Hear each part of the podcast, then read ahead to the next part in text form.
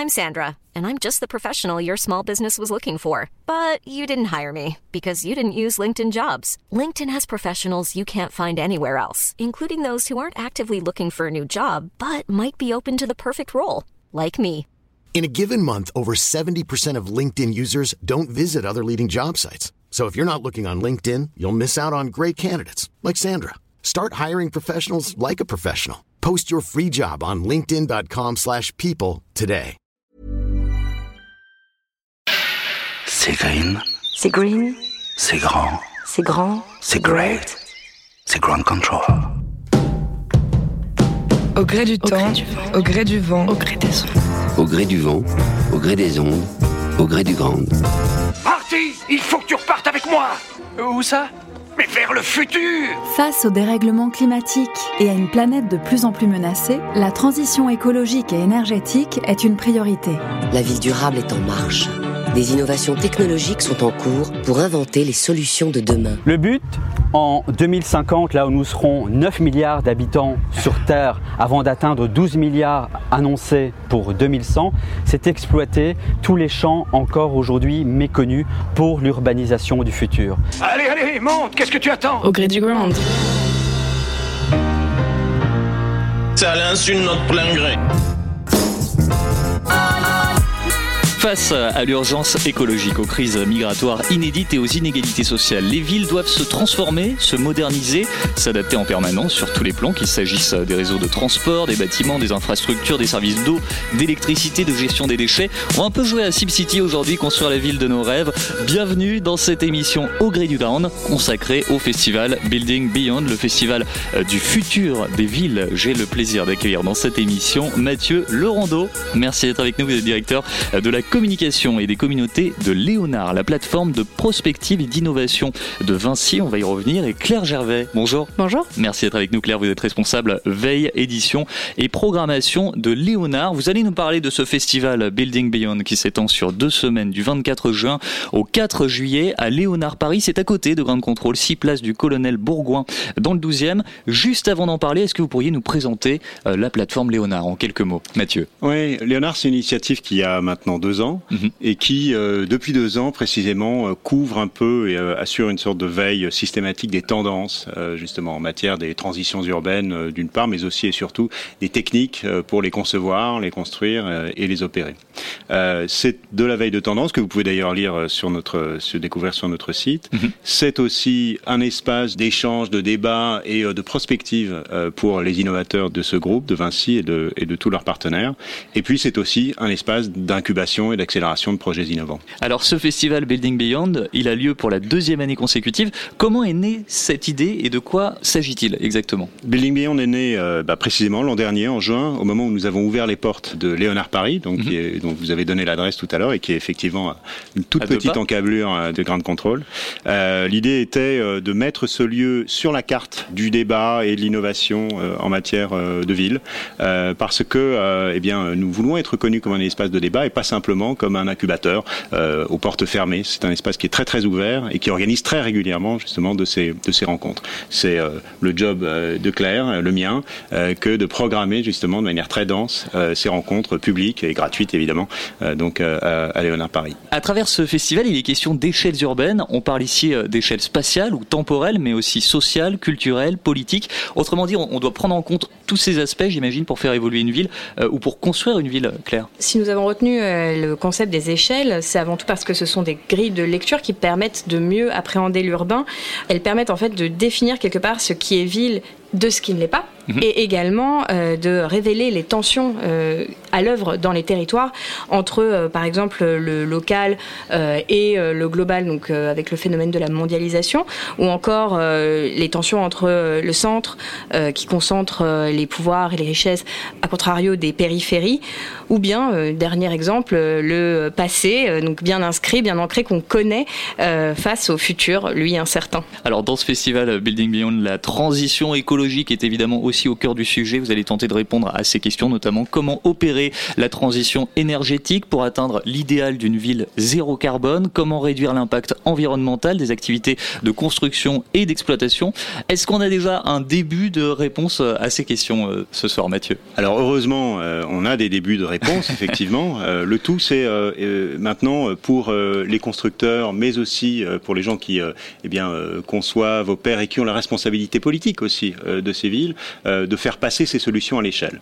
Donc il y a des productions parce que la, question environnementale, elle peut pas, elle peut pas être ignorée, mm-hmm. tout simplement. Dans ces villes, on l'a dit tout à l'heure, 2100, donc c'est 12 milliards d'humains, dont 70% vivront en ville. Donc c'est une énorme concentration, euh, eh bien, euh, euh, tout à la fois donc de, de, de personnes, mais aussi eh bien de services qui eux-mêmes donc sont de nature justement à avoir un impact important. Donc, ce qui est à peu près sûr, c'est qu'on ne concevra ni n'opérera plus les villes comme on l'a fait, eh bien, pendant, je dirais, ce, ce siècle d'explosion de cette forme urbaine.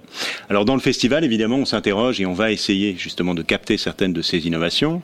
Alors, je me permets de donner quelques dates. Hein, bien sûr, bien sûr. Euh, dès vendredi, eh ben, vendredi prochain, donc le 28, le matin, euh, on parlera de la ville euh, à l'ère et à l'heure de l'anthropocène. Et on va mixer justement les approches de designers, de chercheuses qui travaillent sur les effets justement de la crise environnementale les grands réseaux. Le lundi suivant, dès le matin, on va parler des villes acteurs globaux de la transition environnementale et en particulier de la façon dont les villes eh bien, se sont organisées dans des réseaux de diplomatie parallèle pour faire mieux que les États et pour faire mieux que les engagements de Kyoto ou encore de Paris. Et puis on continuera avec euh, un débat et des exposés sur euh, les engagements justement des constructeurs, des gens qui, euh, qui conçoivent, construisent et opèrent ces villes en matière, on en reparlera tout à l'heure je pense, mais de biodiversité, d'eau, de carbone, etc. Alors pour plus d'infos sur cette programmation, rendez-vous sur léonard.vinci.com. Claire, vous vouliez ajouter quelque chose? Ah oui, je voulais juste dire que c'était du coup une matinée très environnementale. Si vous êtes intéressé par la question, c'est vraiment le lundi 1er juillet qu'il faut venir à Léonard Paris. vous réfléchissez également à de nouvelles solutions qu'il s'agisse d'un d'infrastructures, d'aéroports, à la fois horizontalement mais aussi sur le plan vertical ou souterrain. Comment est-ce qu'on fait pour construire de nouvelles infrastructures sans détruire, sans nuire à un environnement euh, naturel Mathieu? Traditionnellement, je dirais dans ces métiers, les principaux leviers d'action euh, qui ont été euh, identifiés sont au nombre, alors ils sont infinis, mais, mais trois en particulier semblent être les leviers les plus, les plus puissants. le premier, c'est celle de la réduction de l'empreinte carbone mmh. des activités, donc eh bien du, du, du, bâtiment, de la construction. Donc ça va euh, de choses assez simples et en apparence euh, de moindre impact, comme eh bien tout simplement les bonnes pratiques sur les chantiers, la conversion électrique donc d'engins qui aujourd'hui fonctionnent au diesel et qui seront bientôt électriques. Mais c'est aussi d'autres aspects. Dans la phase de construction, c'est le choix des matériaux, par exemple, qui peut être déterminante, ou encore, eh bien, le choix du mode de climatisation, de rafraîchissement ou de chauffage d'un bâtiment. Le deuxième axe ce serait celui de la préservation des ressources. Mhm. Euh, la préservation des ressources, ça concerne l'eau, euh, bien évidemment, tout au long du cycle de construction, quand on construit et quand on opère. Il faut euh, préserver cette eau qui est évidemment extrêmement précieuse. C'est la question de la biodiversité. Euh, qui euh, eh bien, est en train de devenir un sujet très chaud en ville. Et puis c'est la question de ressources auxquelles on ne pense pas nécessairement, comme le sable par exemple, qui est une ressource indispensable à la production du béton et qui lui-même est indispensable à la production d'un certain nombre donc, des ouvrages ou des bâtiments dont, dont on parle. Et puis enfin, dernier axe, euh, c'est celui de l'économie circulaire. Incontournable évidemment, celui donc de limiter finalement euh, la production de déchets d'une part, et par là même euh, la production ou l'excès de production de carbone dans ces démarches de construction. Alors vous parlez du sable, effectivement, on utilise du sable pour construire, jusqu'à maintenant pas de sable du désert considéré comme trop fin, mais du sable marin. En 4 ans, la Chine a consommé autant de sable marin que les États-Unis en un siècle. Hein. C'est un problème planétaire, on va vers une pénurie de sable qu'on a longtemps considéré euh, comme une ressource illimitée. C'est une menace pour les côtes, pour les écosystèmes. Est-ce qu'on a des pistes à l'heure actuelle concernant euh, d'autres nouveaux matériaux? On parle notamment du bois, du béton tout simplement oui, alors ce ne sont pas de nouveaux, matériaux, mais de nouvelles façons de les utiliser euh, peut-être. Tout à fait. Euh, en effet, donc le bois euh, a quand même le double intérêt et le double avantage d'être à la fois une ressource de proximité, donc on n'est pas mm. obligé d'aller chercher à l'autre bout de l'Europe, mais qu'on peut se, on peut se fournir directement en France en fait. Il stocke aussi, donc deuxième avantage, le carbone, ce qui permet en fait d'aboutir à des constructions à énergie passive. Il y a également le béton. Alors le béton de, prime abord ne semble pas être un matériau qui puisse être très écologique, mais en fait, dans le béton, c'est le ciment qui constitue l'élément le plus émissif. Et il y a un certain nombre d'expérimentations qui ont été mises en place pour essayer de réduire justement la place du ciment et donc de réduire les émissions, que ce soit de nouveaux bétons avec une résistance égale, donc qui soit à partir de nouvelles compositions ou d'inspiration de méthodes plus anciennes. Je pense notamment au béton ancien des Romains. Et vous publiez d'ailleurs régulièrement euh, des articles sur votre site. Vous avez publié un article euh, au sujet de la start-up anglaise Finite qui propose d'utiliser justement le sable du désert tout en réduisant l'empreinte carbone. On vous invite évidemment à découvrir ces articles. Il s'agit aussi dans ce festival de s'intéresser aux différentes couches urbaines, d'améliorer la qualité de l'air. Ça, c'est une conférence qui aura lieu le 4 juillet. Mm. Puis vous le disiez, hein, Mathieu, des artistes, des écrivains, des scientifiques pour rêver les villes de demain. Euh, Claire, vous avez quelques exemples d'invités, je crois. Oui, et des invités de marque. Je pense notamment donc dès le lundi 24 juin au soir, nous aurons la CEO du Burning Man, Marianne Godel, qui sera euh, présente. Également, le même soir, nous aurons Raphaël Lacoste, donc, qui est un directeur artistique chez Ubisoft, qui nous parlera de la création des villes dans la licence Assassin's Creed. Et samedi 29 juin, nous ouvrons Léonard au quartier, aux familles, avec un certain nombre d'animations, comme la construction de villes géantes en Lego ou de ponts géants en Capla, et également euh, la déambulation dans des villes de pixels sur Minecraft. C'est varié, en tout cas, une belle façon euh, de découvrir les villes du futur. À présent, on va justement rêver euh, les villes de demain. Comment serait la ville de vos rêves? D'après vous, comment ce sera dans le futur? Je suis allé vous poser la question à Grande Contrôle. La ville du futur? La ville du futur?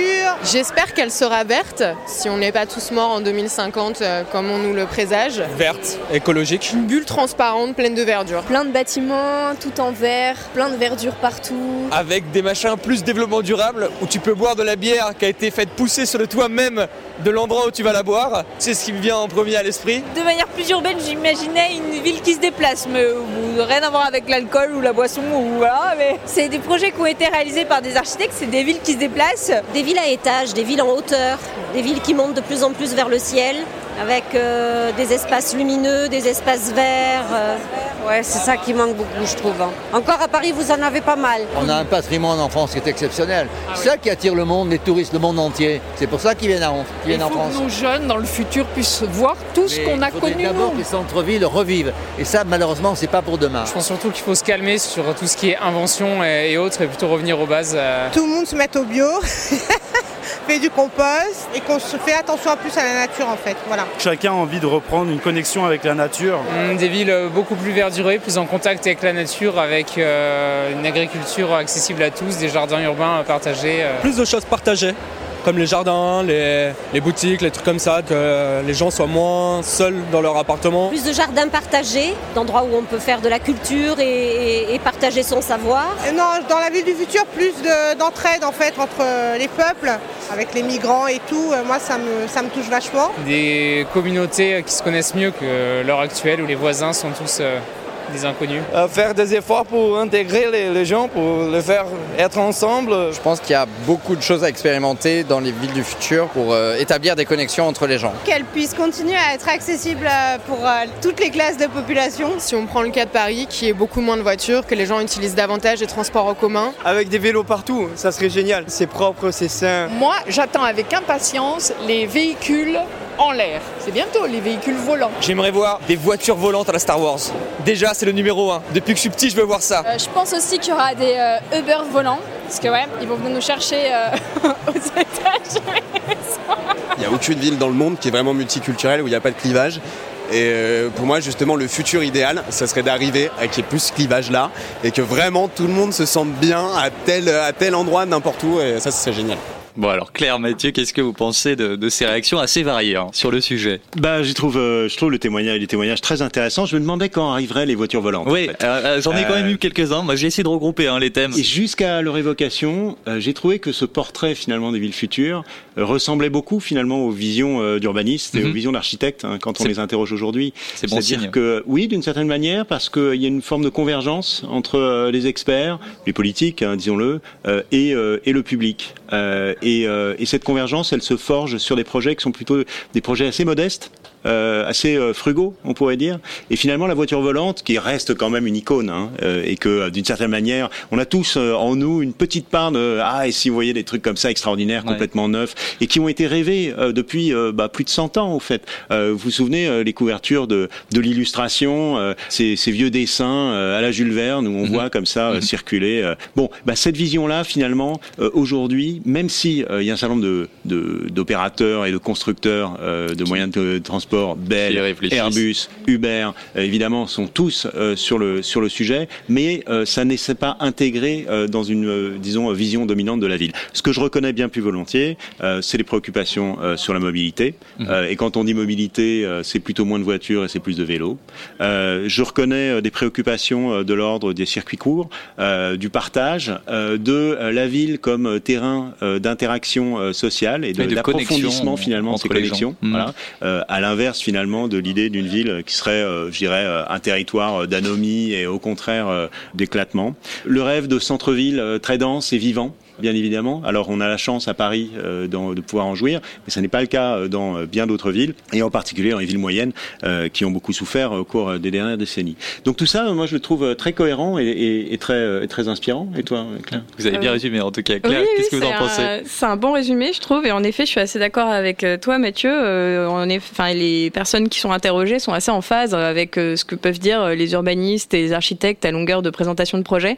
mais c'est vrai qu'on retrouve quand même dans filigrane dans toutes les réponses euh, cette volonté d'avoir un espace qui soit toujours vivable, dans lequel on puisse donc euh, toujours y vivre en termes de euh, verdure, en termes de capacité à pouvoir se nourrir et puis en termes de lien. Mmh. donc avec ce côté de partage aussi bien des services que des espaces, que du lien social, connaître son voisin, même si bon en, termes enfin proprement urbains, la ville est un espace d'anonymat où justement du fait de la promiscuité, euh, connaître son voisin peut être peut-être parfois un petit peu plus oppressant qu'autre chose. Mais euh, en tout cas, euh, il y a vraiment ces, tous ces éléments-là qu'on retrouve. C'est une vision, je trouve, assez, ouais, c'est assez optimiste et, et après, en même temps, assez accessible. Oui, et puis c'est vrai que c'est plutôt une, vision globalement utopique. En tout cas, on n'a pas trop parlé de l'aspect dystopique. On va y revenir dans, dans quelques instants. Avant mm. ça, j'aimerais vous demander si vous avez quelques exemples d'innovation futuriste, peut-être dont vous pourriez nous parler. Mathieu, par exemple.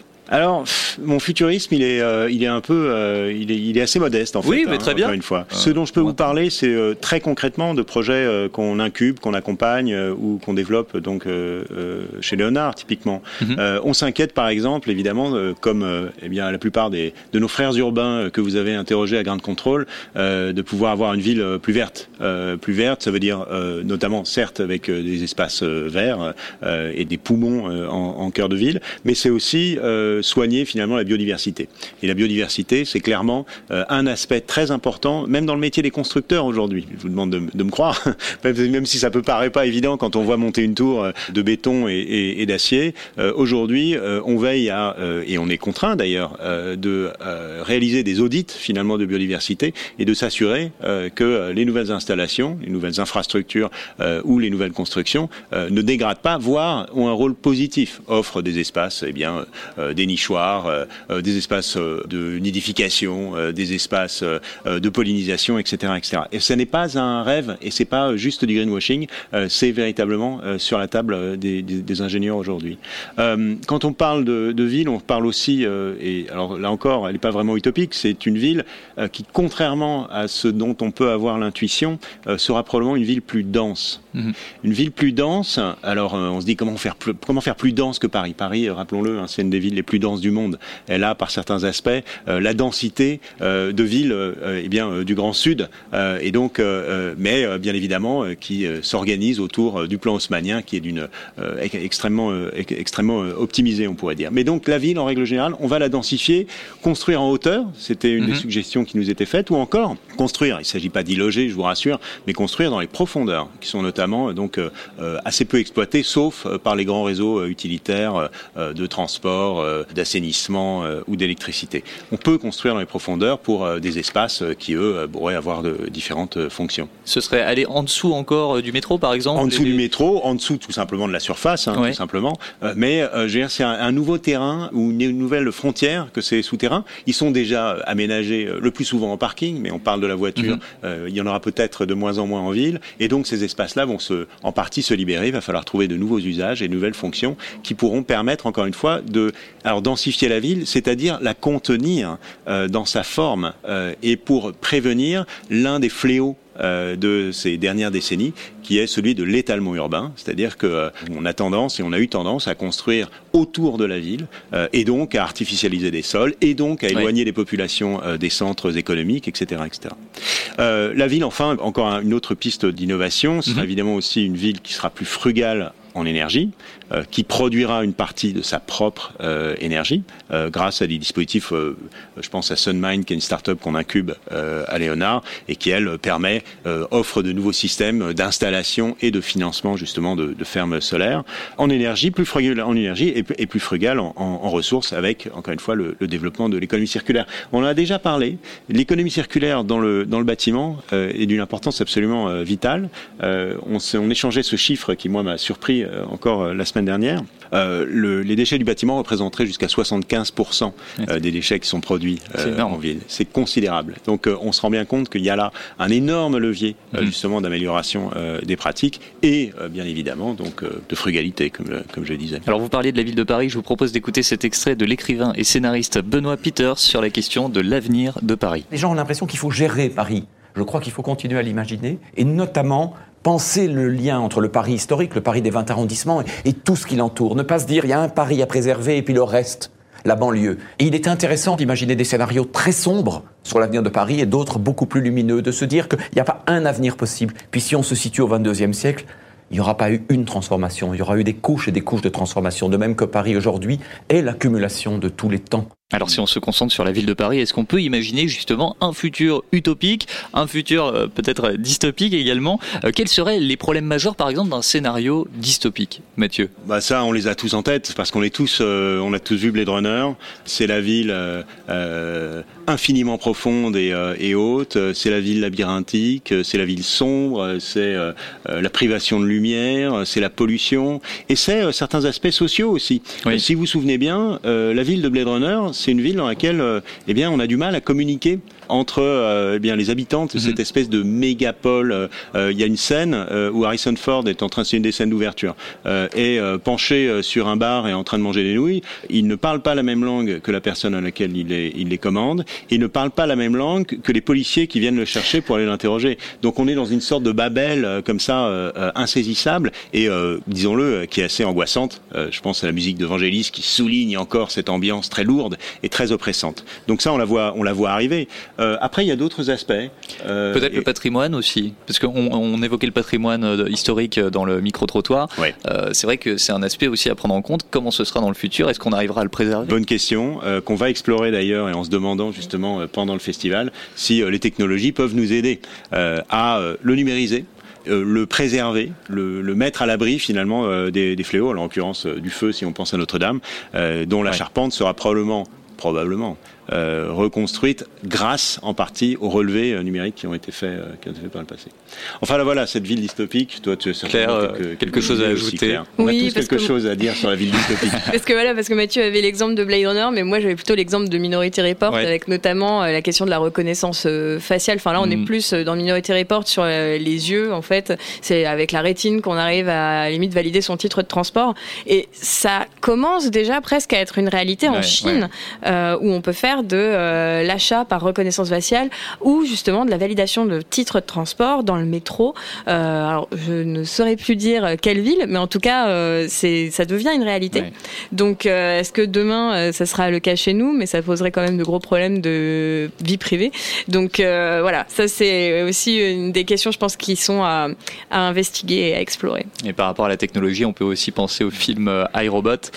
si on imaginait à présent un, un pari utopique à quoi ça pourrait ressembler pour euh, un petit peu plus d'optimisme bah, Pour ma part, euh, vous l'avez compris, je suis plutôt le partisan d'une innovation un peu euh, frugale. Donc pas forcément de gestes extrêmement spectaculaires, encore que bah, le, le, verdissement des villes, le, la volonté d'y implanter des forêts urbaines, la transformation en profondeur de la façon dont on s'y déplace, bon bah tout ça c'est quand même, je dirais sur le long terme, assez spectaculaire. Juste un exemple d'ailleurs. Mhm. Si on pense par exemple aux portes de Paris et à la façon dont on aborde En général ça se fait par l'autoroute. Il faut imaginer l'autoroute A4 par exemple et la façon dont elle longe justement les berges de Seine. Et puis elle va déboucher comme ça, porte de Bercy, quasiment on est déjà en fait, on est dans le, le Grand Paris ou dans la première couronne, mais on est déjà dans la mhm. ville dense. Euh, eh bien, ce paysage-là, il nous a, il a été complètement euh, euh, forgé, enfin, il a forgé notre regard d'une certaine manière.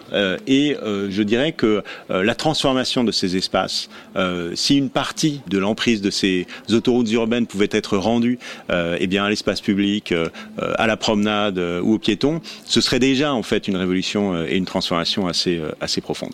Après, il faut se méfier des prophéties. Il y a 40 ans, on en parlait avec Claire personne n'avait imaginé que l'expérience urbaine serait complètement transformée euh, par euh, les applications euh, et par le smartphone. Et c'est quand même la plus grande des révolutions qu'on a connues, si on peut dire. personne n'avait imaginé des choses aussi simples et finalement accessibles que le vélo en libre service Vélib a changé, euh, transformé euh, la face de Paris. Je crois que ça fait euh, à peu près consensus. et donc, voilà, on n'avait pas, on n'avait pas prévu ce genre de choses qui étaient pourtant assez faciles, si on peut dire, facile à dire de là où nous sommes, mais à concevoir. En tout cas, c'était, il n'y avait pas de barrière technique majeure. Les trottinettes électriques aussi, on s'y attendait pas forcément. C'est oui. vrai que ça investit les rues complètement. Alors là, c'est en débat. On ne sait pas encore si elles sont utopiques ou dystopiques. Oui, est-ce qu'elles sont autorisées à l'avenir Voilà, c'est un avenir un peu incertain encore une fois. Euh, mais en tout cas, pour ce qui est du pari utopique, je pense que la présence et le développement peut-être d'espaces communs. Je pense notamment, enfin là, on est, prêt, on est en ce moment au Grand Contrôle. Je pense que ce sont des espaces précieux. C'est des espaces où il y a une capacité à pouvoir développer des, des projets qui soient extrêmement variés. Euh, je pense que c'est des lieux dont les Parisiens sont très demandeurs. Mhm.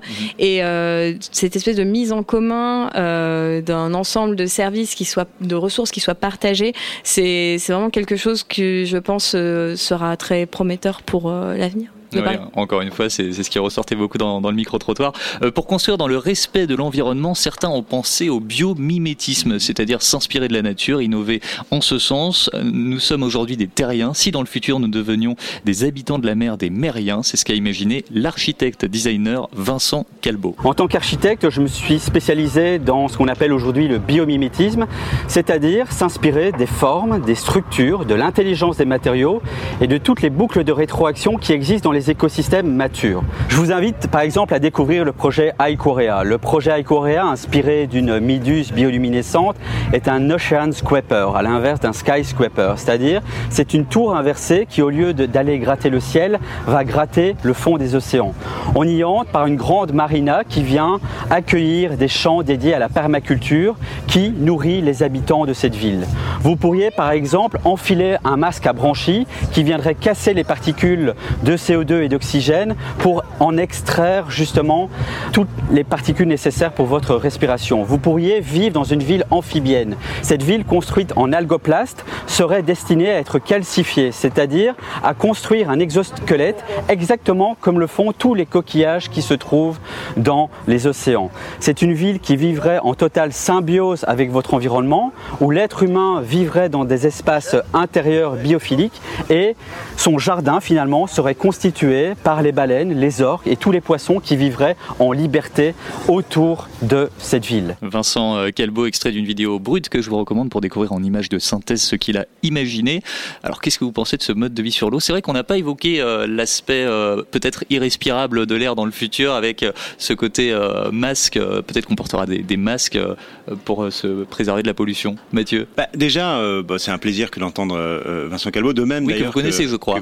Qu'on connaît, qu'on a fait intervenir venir euh, l'an dernier au festival, Mhm. ainsi d'ailleurs que Benoît Peters, qui était venu avec euh, Françoise Coyton et qui avait donné une conférence absolument incroyable, euh, où bah, on savait plus très bien où on était, de leur vision d'un Paris, alors ni utopique ni dystopique, mais en tout cas profondément transformé, euh, et, euh, et, et, et de la réalité en quelque sorte. Euh, bah, finalement, euh, est-ce que la ville mérienne de Vincent Calvo a vocation à voir le jour hein, je, je ne sais pas. En tout cas, c'est aussi le pouvoir des architectes que de nous inspirer. Il y a pour moi, mais c'est un point de vue très personnel, quelque chose de paradoxal finalement dans la vision qu'il exprime, parce que euh, à la fois on est dans une symbiose euh, très forte avec la nature, ce qui euh, bah, est un objectif en apparence lointain, utopique peut-être, mais en tout cas qui semble désirable. Mais en même temps, on reste dans l'esprit de conquête qui bah, fait que les villes enflent, les villes captent de nouveaux espaces, que la nature finalement est toujours un peu domptée. Quoi. C'est aussi ce que j'entends dans ce projet-là et qui, lui, en revanche, pose plus de questions. Euh, alors, on pourrait conquérir la mer, on pourrait conquérir euh, les profondeurs, je l'avais dit, euh, euh, et les profondeurs des villes. Pour certains, on pourrait même conquérir euh, d'autres planètes. D'autres planètes, ouais. Mm. On pense à Elon Musk qui voudrait conquérir Mars, ou on pense plus près de nous, d'une certaine manière, dans des ambitions plus raisonnables, plus mesurées. Mais on pense aussi, eh bien, au projet de, de l'Agence spatiale européenne d'aller installer une colonie permanente sur la Lune. Donc c'est des visions qui sont très intéressantes. Il faut rêver, mais qui n'inspirent que partiellement euh, et qui ne donnent pas des décalques, euh, à, disons, à réaliser de, pour, pour les villes de demain. Qu'est-ce que vous en pensez, Claire? Moi, je trouve qu'en effet, c'est des images qui laissent rêveur euh, et, euh, et euh, qui sont des constructions qui ont l'air assez belles. Après, euh, je me pose forcément la question des personnes qui auront la chance de vivre dans cette carte postale. Il faut y penser aussi. Euh, pour terminer cette émission, quels sont vos projets pour la suite à Léonard, Claire? À la suite, donc, à la suite de, cette, de ce festival, festival. bien entendu, à la rentrée euh, 2019, nous reprenons euh, les rencontres, car nous en faisons toute l'année. Nous n'en Mhm. faisons pas euh, justement euh, 15 jours euh, de manière très concentrée, avec euh, deux cycles. Un premier cycle sur le, les futurs du travail, euh, qui commencera dès la fin septembre, avec euh, plusieurs sujets euh, que nous traiterons donc à chaque événement, euh, comme les lieux du travail, leur évolution, la plateformisation des métiers de la construction et la question de l'intérim 2.0, ou encore le management par l'algorithme, qui euh, est déjà une réalité pour euh, un certain nombre de livreurs à vélo, mais qui pourrait le devenir euh, demain pour éventuellement des ouvriers du bâtiment, ou enfin l'importance nouvelle des soft skills qui sont très demandés par les recruteurs. Et du coup, on se demande si c'est vraiment des nouvelles pépites. D'autres projets, Mathieu, peut-être, dont vous aimeriez nous parler? Oui, ben, enfin, Léonard, comme, on l'a dit, hein, c'est un lieu de, c'est un lieu de rencontre. Euh, c'est deux semaines de festival. Je me permets de le repréciser du Bien 24 sûr. juin au 4 Je- juillet. j'allais le repréciser, mais Merci. je vous en prie. Euh, eh bien, en sont euh, la, la- la preuve.